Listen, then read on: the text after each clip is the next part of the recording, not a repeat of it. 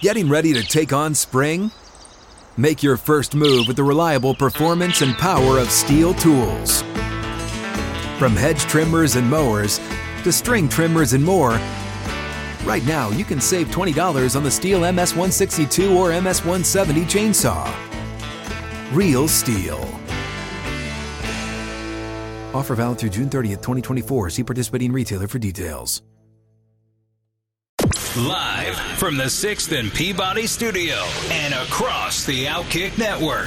This is Outkick 360 with Jonathan Hutton, Chad Withrow, and Paul Kuharsky. Out of the gates and ready to go. Outkick 360 is underway from 6th and Peabody with Yeehaw Beer and Ole Smoky Moonshine. Glad you're with us.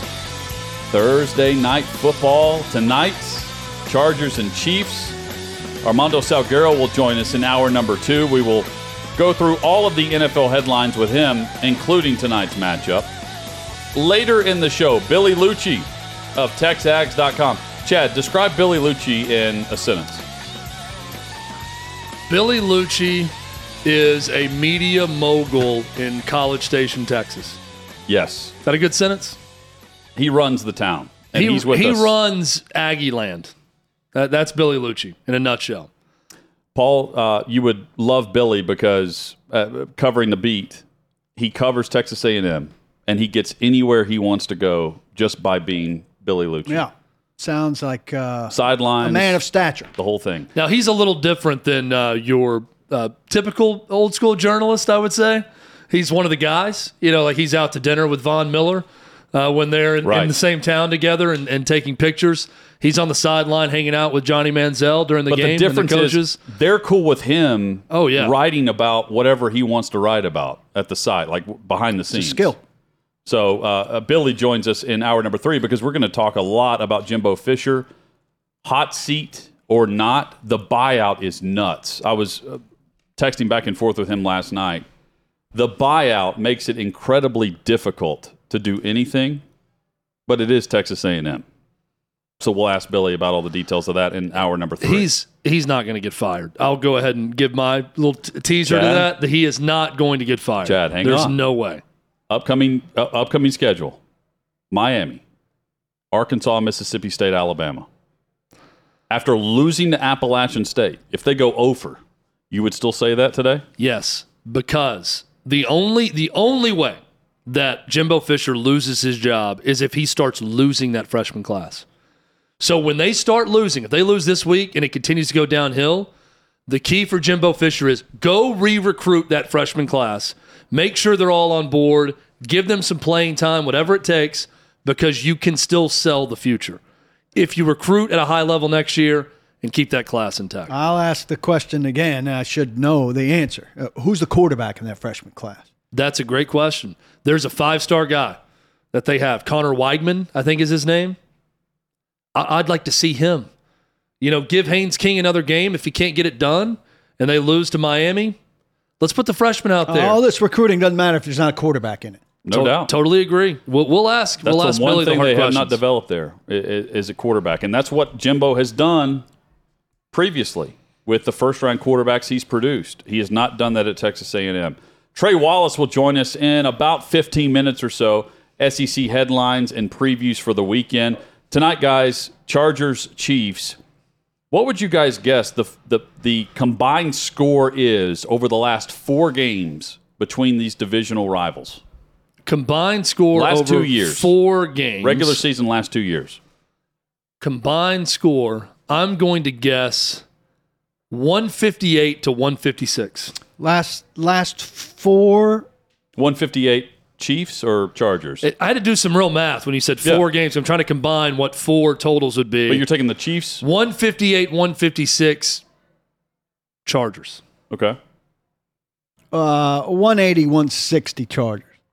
So it hasn't Uh, been no, as- sorry, Chiefs. Chiefs. I, I I would have gone higher than this, but it tells you how close the series has been over the last two years. So the final score over the last two years, 116 to 102, Chargers over Chiefs. Over the last two years or four years? two years. Four Okay. matchups. Okay. Four games. Four games, Yep. two years. 116 to 102. Uh, Herbert over Mahomes. these have been awesome games. We've been treated to some classics. And, you know, uh, we, we've seen Staley ridiculed for his aggressiveness, not kicking field goals, going for it when he's got the ball in the 45, where we've seen all weekend teams that kick field goals instead of trying to go for it on fourth down. He's going to be aggressive. And while they don't have Keenan Allen, they still have Justin Herbert and a, a, a powerhouse with what they're going to do in their passing attack. They hit 11 different receivers last week. I'm, I'm excited to watch the game tonight because it always lives up to the bill. We know about J.C. Jackson yet? He's just questionable. We won't know till warm ups. All right, so here's here's my thing. It- Last year, particularly, I think it was in the first game, his approach was like we've, and I know he's super aggressive on fourth down anyway, but he's like we're not going to kick because we have to score touchdowns in order to keep up. Yeah. They have a revamped defense now. I don't believe that they have to score a touchdown every time in Right. order to keep up. So, this is one of my big questions with them, and they are my Super Bowl team, my Super Bowl champ. Will he adjust? He's got a different team now. He's got a more well-rounded team. So yes, he, he he's an aggressive guy on fourth down. I understand that. I, I want him to be that way. But in this game, unlike the first matchup between these two teams last year, he doesn't have to go in with the mindset like we've got to try to go get a touchdown every time in order to keep up with the Chiefs. The Chiefs, while they weren't less explosive on opening day, are a bit less explosive because Tyreek Hill isn't one of their primary weapons. Valdes Scantling and and Schuster are not Smith Schuster are are not a, a risk of going uh, to the end zone on every touch the way Tyreek Hill is. And their defense, the Chargers defense, is substantially better. They're not at risk of somebody taking it to the house every time they touch the ball.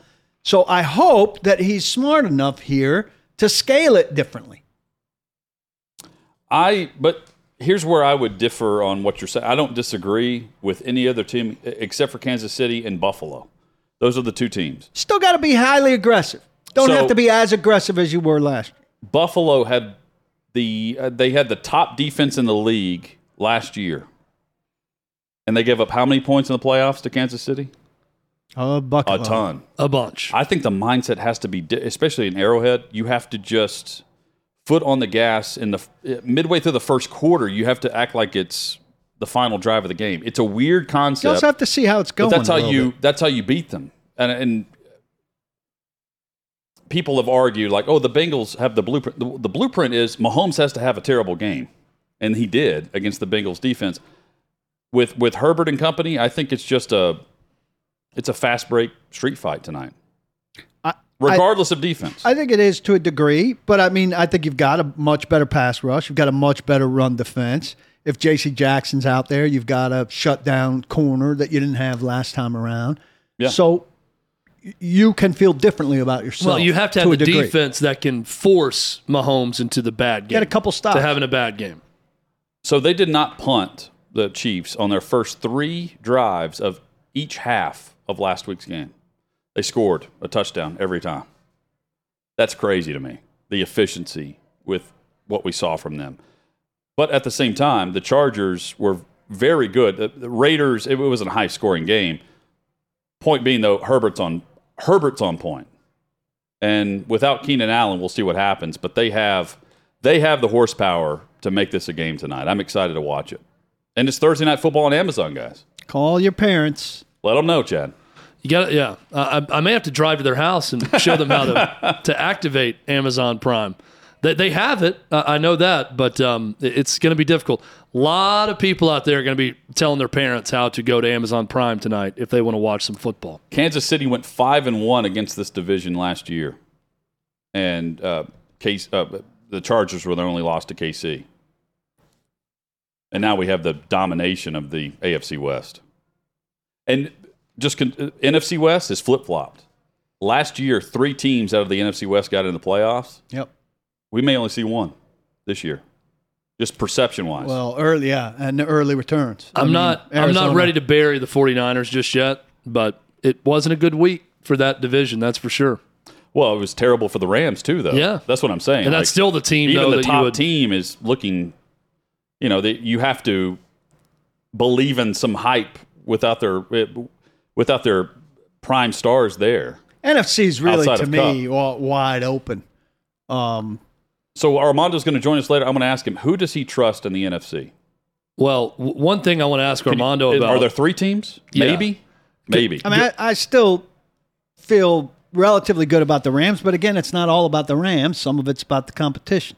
Trust the Bucks because of the quarterback and the divisional competition. And who am I leaving out? Uh, you know, Packers. Again, I think Packers are coming back.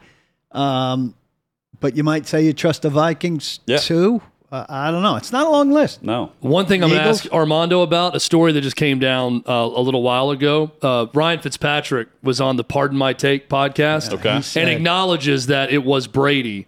Uh, it was him that Brady was talking about when he said, "Oh, you took that mf'er MFer. over me." Where was he at the time? So it was not Miami. He says he thinks it was him that it was Ryan Fitzpatrick. and he was he the was in quarterback in Miami, in so he was the quarterback in Miami. in Um, 2020. he goes on to say that Brady always had zero respect for him. Said he would never shake my hand. He just pisses me off because I'm in Buffalo playing New England.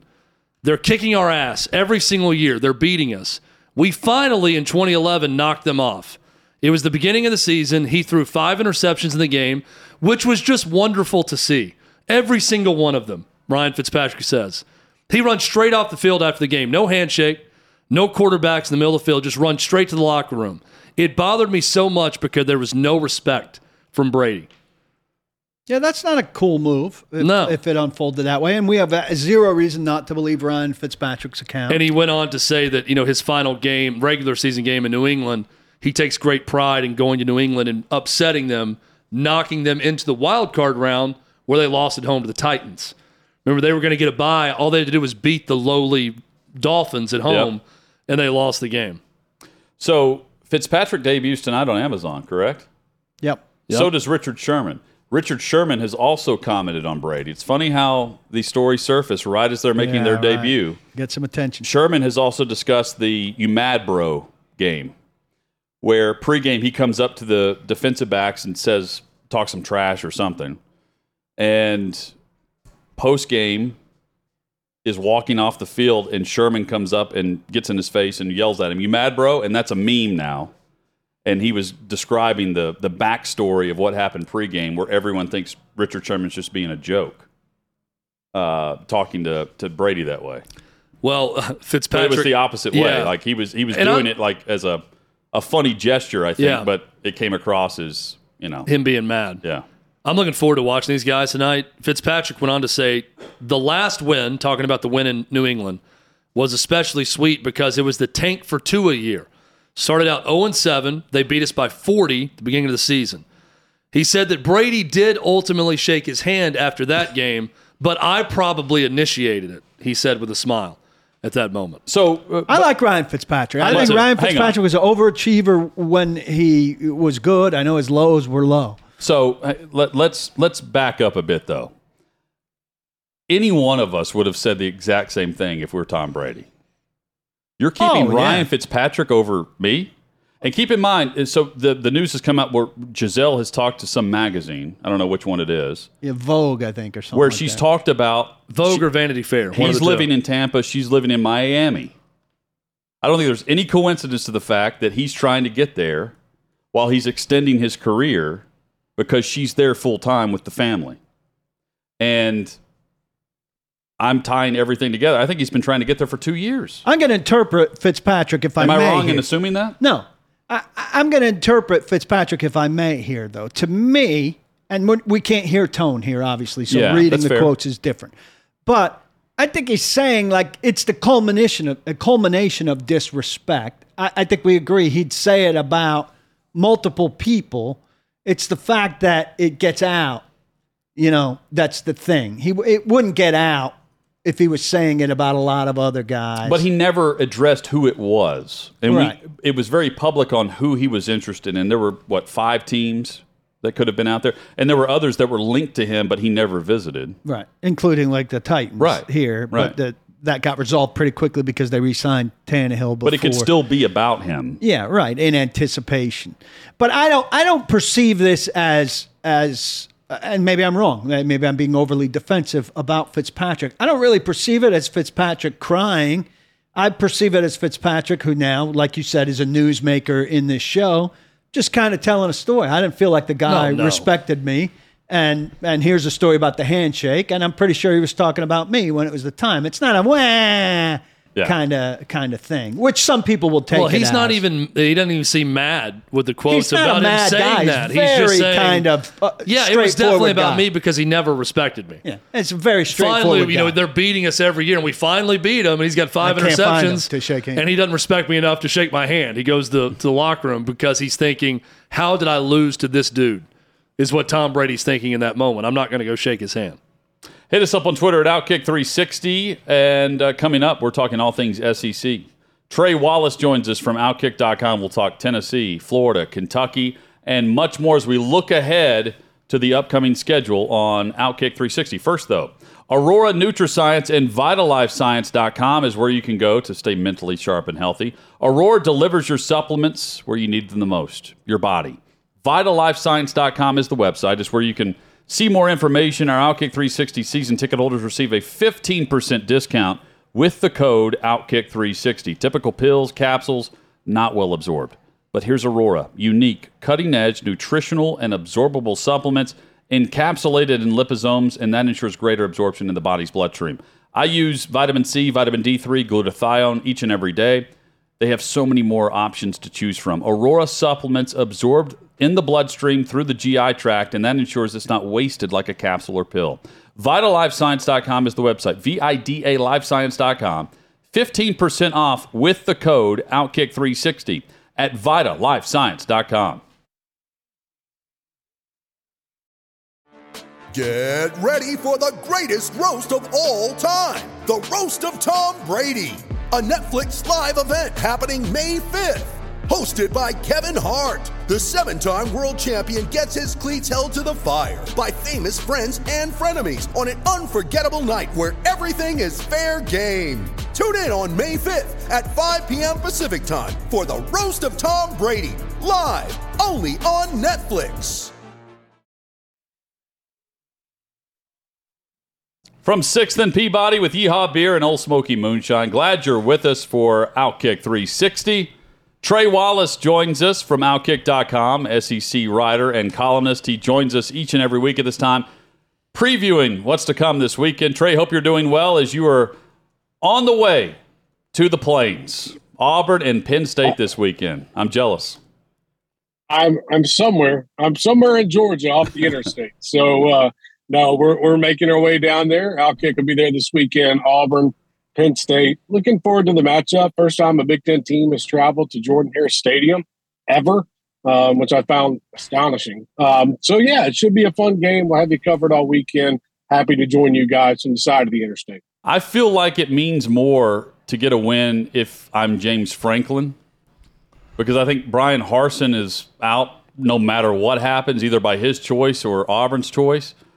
Am I wrong? Hunter, are you saying that it just means more for a team not in the SEC? It, it, I This think this, weekend? this game means saying. a lot for Very James. Franklin and how Very he's perceived in the Big. Ten. Am, am I wrong here? No, I don't think you're wrong because I I think the situation that, that Penn State's in right now, you're you're coming off a couple seasons that you're not satisfied. Fans aren't, boosters aren't, James Franklin isn't, with how the program has looked. And and you go into to a game like this at Auburn where you know, if, if you look at both rosters, if you look at both situations, you would think Penn State's going to come in here and win this game, not by a lot, but win this game. I think that the pressure you know that's the biggest thing for me with with Penn State is is coming down here to Auburn, winning on the road, and and trying to set up the rest of the season. Like that's what stands out to me is is how is this thing going to go from Auburn, Alabama, to the rest of the Big Ten schedule with Penn State and and James Franklin. Look, he's hearing it from folks in, in, in Happy Valley. They need to get a win. So coming down to Auburn, taking care of business. We'll see what the quarterback play looks like. But to me, Jonathan, I agree with you.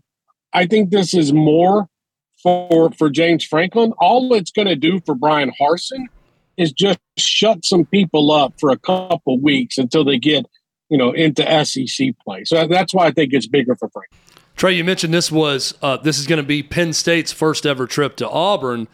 It was Tennessee's first ever game in the state of Pennsylvania this past week at Pitt, and a win in overtime for the Vols.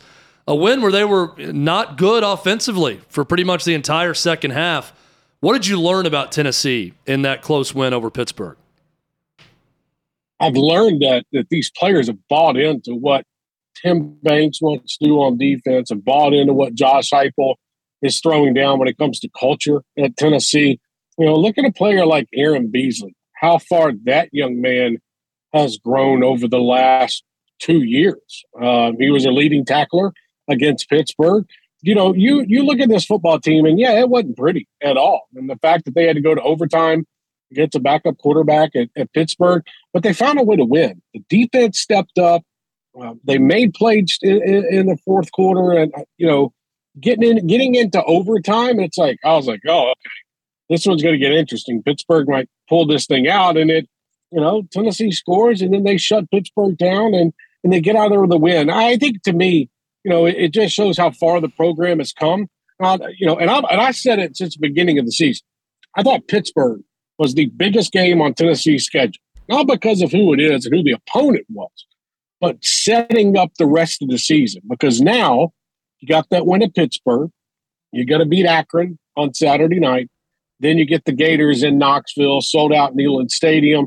You know, and, and that's why I think it was so big for them to go to Pittsburgh and get the win because it sets up the rest of the season. But to me, Chad shows the maturity of this football team. They've got some leaders now let's see if they can continue to build upon that for the rest of the season.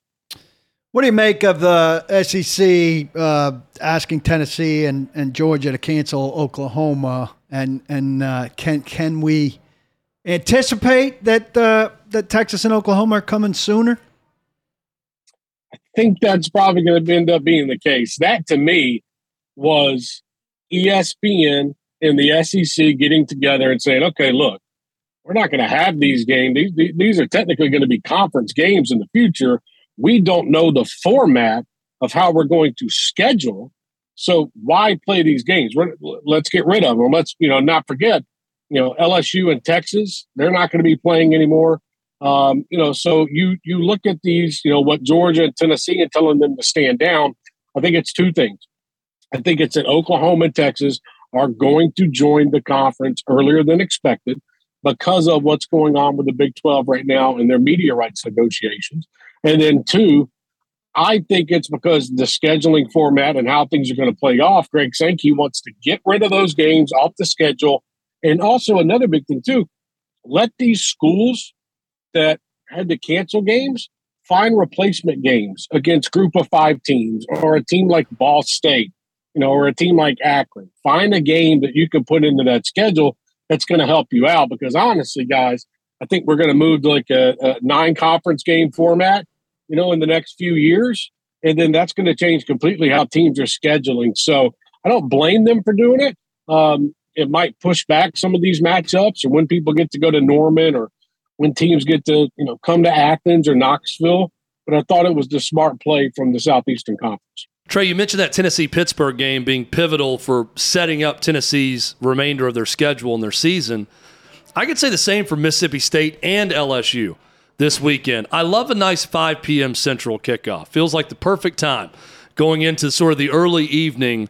Mississippi State, a two and a half point road favorite at LSU. It feels big for both of these programs right now. It feels massive because I I I feel like Will Rogers and Mike Leach can go into Baton Rouge and they can scheme up against this LSU defense. And if LSU lets Will Rogers sit in the pocket without getting after him, he's going to pick LSU secondary off. Um, now, look, he'll probably throw an interception or two during the process, but I feel like this is a game where Mississippi State can go in there and win. I, I feel like right now, when it comes to LSU football, I think they're they're still searching for an identity uh, within that program. Um, and, and look, a, a, win would be nice. You know, Jayden Daniels, decent quarterback from what we've seen so far with two games. I don't take much away from the Southern game, but at least the ability to, to, to, run what Brian Kelly wants. Now, here's where it gets tricky. Mike Leach and, and these Bulldogs, I watched them play against Arizona last week till two o'clock in the morning. I've seen what they have done when it comes to pushing forward and how they are going to play on this offensive side and then also trying to separate the defense. So I, I look at it overall, and I think Mississippi State has an opportunity to go to Baton Rouge, grab the win, be able to go forth in the season, and then we'll see what how it plays out. You know, with Texas A&M coming to town two weeks later. It's a very intriguing matchup with LSU for Mississippi State because last year the Bulldogs played their game and they still lost. The last year 62 pass plays, 26 runs, 88 total plays to LSU's 51 and the Tigers won that game. And knowing that Will Rogers has thrown 49 passes in each of the the Bulldog games so far, nine touchdowns, one interception I'm I'm intrigued just to watch this from the LSU defensive perspective because they they got a good version of Mississippi State last year and still won the game. I, I feel so if LSU wins, Trey, I feel about the same about expectations for the Tigers this year, honestly. And if, Yeah, do if. Mississippi State wins, I feel like they're on the upper uh, the upward trajectory a bit. It's a it's a different vibe based on who wins the game for me. Well, they're also going to get you know Texas A&M in a few weeks as well Right, yeah. in Starkville. You know, so I I think if you go to Baton Rouge and you grab that win, um, man, you're you're setting yourself up for I don't know eight nine win season. You know, I think you you take a take an L to to Alabama, but you Mike Leach is setting himself up. So that's why the game is important down in Baton Rouge. And I get it's a conference game. I get it's a division game. I understand that. But knowing what you have coming to town in a few weeks, I think it only sets up for what they're trying to do in the future. And that's why I think this game is dangerous for LSU. Don't let Mississippi State, you know, get a two touchdown lead on you. They're going to continue throwing the ball around on you. And I think LSU's defensive line has got to figure a way to, to step up um, and, and be able to get after Will Rogers, put pressure. Because the biggest part of this to me is Brian Kelly starting one and two in the on the season not going to feel pretty in, in Baton Rouge. And he thought, you know, reporters were having fun with him last week. Lose this game to Mississippi State. I'm telling you, the fan base will get agitated real quick. Trey, I don't know that an over under win total has been more heavily scrutinized than Vanderbilt's two and a half coming into the season. And here they are with a chance at Northern Illinois this weekend. They're a two and a half point underdog. But if Vanderbilt wins, they've hit the over for the season uh, with, with three wins. Wh- What do you think about this matchup and just how? I mean, it sounds crazy, you know, to think about SEC versus MAC being a big moment for an SEC school. But this is a big moment for Clark Lea and, and Vandy to go on the road and beat a good Northern Illinois team. Go take care of business against a MAC school. And I know that, look, that, that easier said than done when it comes to Vanderbilt, but you know, go out and run your offense that you were trying. I understand Wake Forest was tough to keep up, but I think Northern you know, Northern Illinois presents an opportunity for Vanderbilt and Mike Wright to go run the ball around. And I think that you know you you look at what Clark Lea has done. The win total is two and a half. I mean, come on, it, it, you can grab that with a win over you know, Northern Illinois this week, or you can try to grab it with a win over I don't know Missouri. I think they have a non-con game rest of the season. They have one more, but overall, as a program, getting the three wins, and the biggest thing too is going on the road and doing it. There's a big difference this week compared to going on the road Northern Illinois compared to Vanderbilt starting the season in Hawaii. These are two different teams. But if they can figure out a way to go up there and grab a win, think that would, you know, it's not going to make, you know, headlines across the country. But Vanderbilt getting the three wins, getting past last year, getting it past what Vegas thinks, I think it sets up real nice for what Clark Lea and them are trying to do in the future. So, I, I, you know, maybe they go up there and, and take it from them. We're going to find out. I'm Chad, excited for that. I, I think we see AJ Swann soon at quarterback. Well, I, I I agree Yeah. with you. He, he looked good in that second half. At quarterback from Northern Illinois, we're going to see a guy named Rocky Lombardi. It sounds like some sort of sports dream name generator that just spit that back out for a quarterback. Rocky Lombardi is a starting quarterback for Northern Illinois. It sounds like something you name your dog, to be honest with you. Did I Texas? mean, but it, They are the Huskies. yeah, I know. sorry, did uh, does Texas? Uh, did Texas do much to change your thinking of what they can be based on what they did against Alabama, and then how much does that get pivoted again by Ewer's injury? I, I think that I think the Ewers thing was huge in that game, but also think Alabama's offensive line is not as good as we've seen in years past.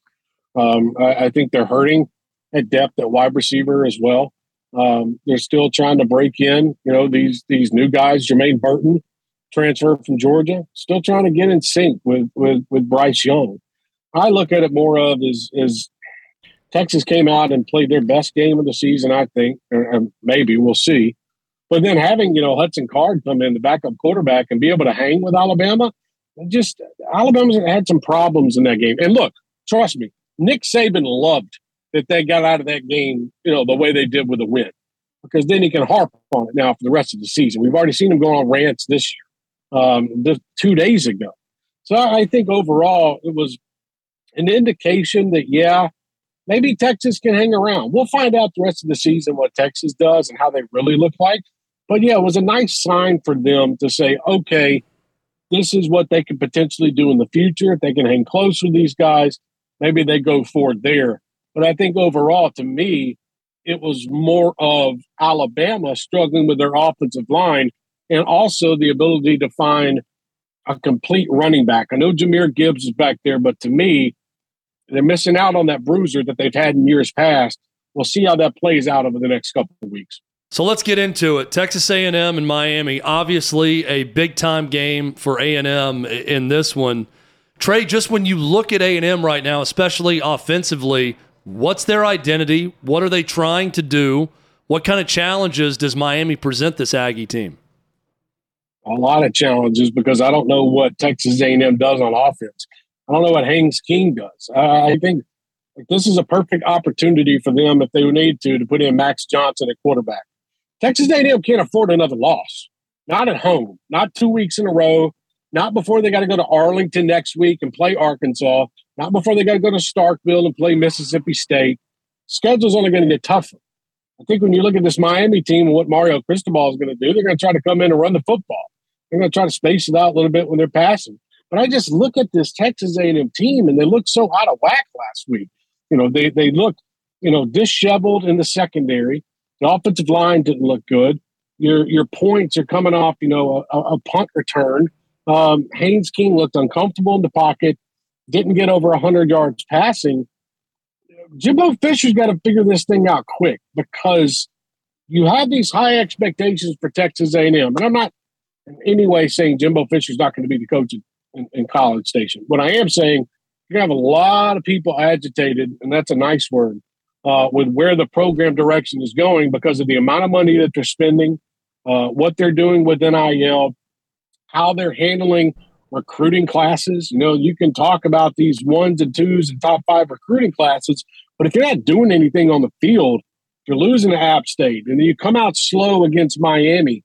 I just I don't like the direction right now that they're going in. They're going to need a big comeback game Saturday night, nine o'clock Eastern time uh, against Miami. And, and maybe this proves to be the, the game that, okay, let's get things back on track. But right now, Chad, I'm having a very hard time trusting what Jimbo Fisher is doing on offense right now in College Station. Trey Wallace from Outkick joins us on Outkick 360. Trey, which team has more to work on before playing next week, Tennessee or Florida? Florida. I think that the, the, I was talking about it before the Kentucky Florida game. It was like the way to beat Florida, sit Anthony Richardson in the pocket and make him throw the football around, which is exactly what Kentucky did. And then let Anthony Richardson beat him with beat them with his legs. They made him sit back there and try to pick off the, the Kentucky secondary. Once he got picked off, it was a pick six. No, it changed the flow of the ball game. So that's what you have to do. That's what they have to work on. South Florida is coming to Gainesville this weekend. They're 24 and a half point favorites. Okay, go go grab your win. You get prepared for Tennessee, but you got to figure out a way to get comfortable in the pocket with Anthony Richardson throwing the football. And that's all going to be about continuing to work with the wide receivers. I think Kentucky exposed some problems last week with Florida. Um, and Kentucky looks like a really good football team right now with the addition of Chris Rodriguez coming back. But overall, as I look at it, I think that Florida's got more work to do. They've got to figure out what they're going to do when Anthony Rodriguez takes three, four steps back in the pocket and tries to throw down the field. Do you see Ole Miss having any problems on the road at Georgia Tech this weekend? that game kind of is weird to me because who are you going to roll out of quarterbacks? Is it going to be Luke Altmaier or is it going to be Jackson Dart? You know, Altmaier was was hurt last week. Um, he came out of the game. Jackson Dart went in.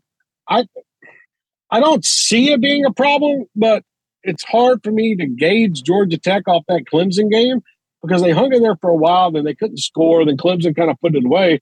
But then you look at Ole Miss. Like I think Ole Miss has enough options with you know with Zach Evans at running back. Um, if you throw Jackson Dart in there at quarterback, I think he can sling the football around. Uh, the spread's interesting. I think it's sitting at 14 and a half right now. You you look at Ole Miss and what they have done on offense so far this year. It's a little worrisome. It it is. Let's see if Jeff, look this, if there's any game that Geoff Collins needs to win to somehow keep his job, it's this game this weekend against Ole Miss. Does his players rally around him? We'll find out Saturday afternoon at 3:30 from Atlanta. Trey Wallace on his way to Auburn for Auburn and Penn State. The first, he mentioned this earlier, the first time Auburn has hosted a, a program from the Big Ten, which is crazy concerning the history of both programs or any program in the Big Ten with Auburn. The fact this is the first trip ever. And it's weird too because Auburn, I don't think they're going to know until today until where they're actually flying into. Uh, a lot of people don't know this. The Montgomery Airport is under construction, so they can't land in Montgomery. So there's two things they're going to have to do. They're going to land at an Air Force base in Montgomery, or they're going to have to land in Columbus, Georgia, which is about 90 minutes from their hotel in Montgomery. So things kind of thrown out of whack for for Penn State and their travel down here to uh, to Auburn. Auburn is sort of in the on the in the nexus of nowhere. Uh, that's my uh, recollection of driving. You're yeah. driving to Auburn right now, but we will say go to the southeastern it's a, it's a nice spot. Skybar. Hutton and I went there. We did our show from Skybar also. Those are our two recommendations. Look, I've wasted a lot of money. Uh, maybe my parents' money in college a little bit at Skybar. Yeah. Um, so I will go back there and, and, probably see some people that maybe they've been there for 20 years and I'll run into them. But um, Skybar has taken enough of my money over the last 25 years. Then take I'm that good. money and give it to Southeastern. That, that's what we're saying now. There that's, you another, go. that's another yes. good spot. Exactly. Exactly. I will do that. Trey, enjoy it, man. We'll be following this weekend and we'll be uh, tweeting about it as well. Uh, great work, and we look forward to catching up with you next week. Thanks. Thank you, guys. Have a good weekend. There's Trey Wallace, Outkick.com, SEC columnist, and great coverage there. Again, he'll be covering Auburn and Penn State. When we come back, the top numbers, spreads, money lines to play based on DraftKings for tonight's matchup on Thursday Night Football. We've got that for you next on Outkick 360.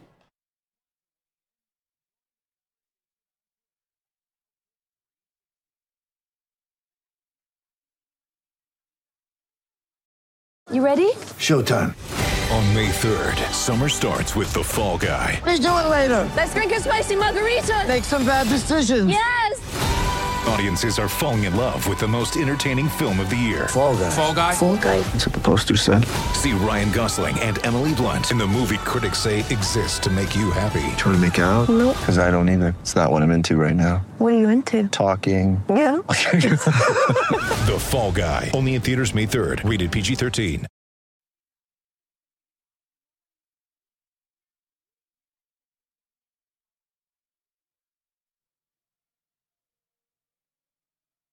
Bet $5, get $200 instantly for all new DraftKings users. You've got to be 21 years or older. Sorry, Paul. And this is for first-time DraftKings Sportsbook customers only. Make a deposit of at least 5 bucks in your sportsbook account and then place a wager of at least that amount, $5 on NFL or college football games between now and the end of week 2 of the NFL season, which is Monday night with the Monday night doubleheader on September 19th. By doing that, you'll receive $200 instantly, in addition to any cash winnings from your original wager once it settles. And tonight, the Chargers Chiefs game for Thursday Night Football, the up seven early win. And what this means is you bet a money line. Chiefs, Chargers, whatever it might be, you go up a touchdown and you get paid immediately. So if your team goes up by seven, you get paid immediately, whether or not your money line bet hits, win or lose, as long as your team leads by seven you opt in, you place a pregame paid money line bet, and if your team leads by seven at any point in the game, you win. It's all through DraftKings.com and through the DraftKings app. Chargers. Looking at the uh, spread, Chargers are getting four points, and the over under is 54 tonight. Chargers money line sound good to you guys? Sounds good to me. I like the Chiefs. I like the Chiefs tonight Uh, the to Chiefs, cover. The Chiefs feel like they are on a, a mission offensively with how much they've played in the preseason and the attention to detail. By the way, the over under is 54. In the Chiefs Chargers Thursday night game, 54 and a half is where it opened. In the wild card era since 1990, totals of 54 and a half or more on Thursday night football are 7 and 0 for the under, going under the total by an average of nearly 14 points. That's a big number. That's a big number. I, I, I I'm wary of it. I, I would stay away from it. Nobody ever We're wants a to half hear, point away from you this say you would stay away from it. We're, we're at 54, not 54 and a half. But that's that's interesting. It doesn't, regardless of opponent, any game that goes over 54 and a half at the at kickoff on the over under goes under by an average of nearly 14 points. I, I wouldn't touch it, but I'd go under if I was betting it. Chad, And I think the Chargers are going to win. outright. 54. This was a shootout last year. Give me the over. Let's get weird. I'm going to go Chiefs uh, covering. Like 34 31 or something. four and a half, right? Is that where we're at right now? Yeah. I'm just I'm trying to update to see what it is. It's always moving. I'm going to go Chiefs covering the four and a half, and let's. It's going to be a shootout. This is one of those. It's early in the season, and we forget the, the the first month of games, really. But this is one of the matchups where all eyes will be on Mahomes and Herbert. And Yep. if Herbert wins the shootout here, A lot of attention coming. that's MVP worthy. We will remember that moment more than him with Carr or another game on a Sunday afternoon or a Sunday night, and he, because it's Mahomes, he's matched up against. Yep. If he loses it, um, you know, it'll be as expected. Yeah, you lost the away the, the, the road trip to Arrowhead. There's not a big deal early in the year for a couple of one and zero teams, also. But I, I mean, you're right, I, and I'm not the biggest believer in the Chargers. But man, go on the road to to Arrowhead week two, win this game after the way Mahomes that offense looked in week one. That's a statement. So they do not have the, the Chiefs do not have Harrison Butker, for what it's worth. I mean, a lot of our reaction to Week One has been about kickers. Butker's out. Yeah, and he's, tonight. a, you know, if it comes down to a 54 yarder, um, you don't like their chances anymore. Uh, so when you don't win the division, you build your your team to overcome the opponent who did. So the Chargers, they've added Khalil Mack through the trade. Joey Bosa is on a mission as well. I mean, he's been very good. In the first game with Mack and Bosa, they've combined for like multiple uh, double digit quarterback pressures. Mack brought three sacks, four quarterback hits, and one forced fumble. And it was his first three sack performance since week 15 of the 2015 season. So we didn't even see that from him in Chicago for a while. And he did that against the Raiders. And J.C. Jackson didn't play. yeah. And J.C. Jackson, who is, I did look this up. He is still questionable. They have not ruled him. So he's a warm up be a guy. game time decision. Yeah. It sounds like he traveled, though, on a short week. So Yeah, I would think so.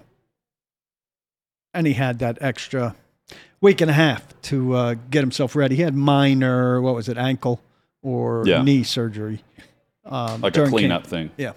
Are you guys uh, anticipating the Thursday night football on Amazon onslaught of complaints, or do you think that uh, we'll have enough people tweeting about this game that it's not going to matter? I think older people are going to have a problem no matter what, and that's not Amazon Prime's fault. But do they But even there's know? going to be people confused about but it. if it's not, finding it. but if it's not on TV, are they even actively looking for it? Oh, they'll be looking for it. I don't know. I mean, yes, I I completely expect uh, a text message from one of my parents tonight, as an example, right? Okay.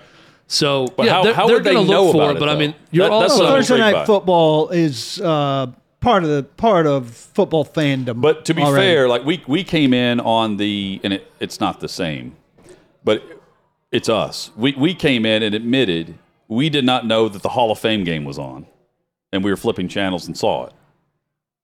So if it's not on your channel guide, are Yeah, you there's- even consciously thinking about it?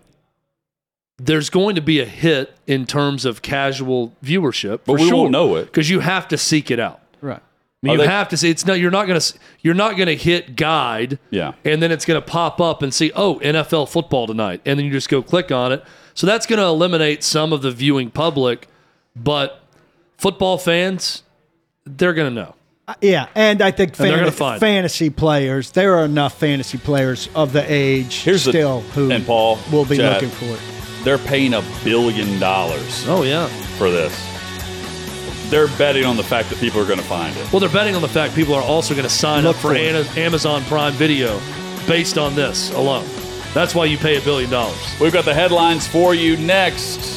Outkick 360 rolls on across the Outkick network.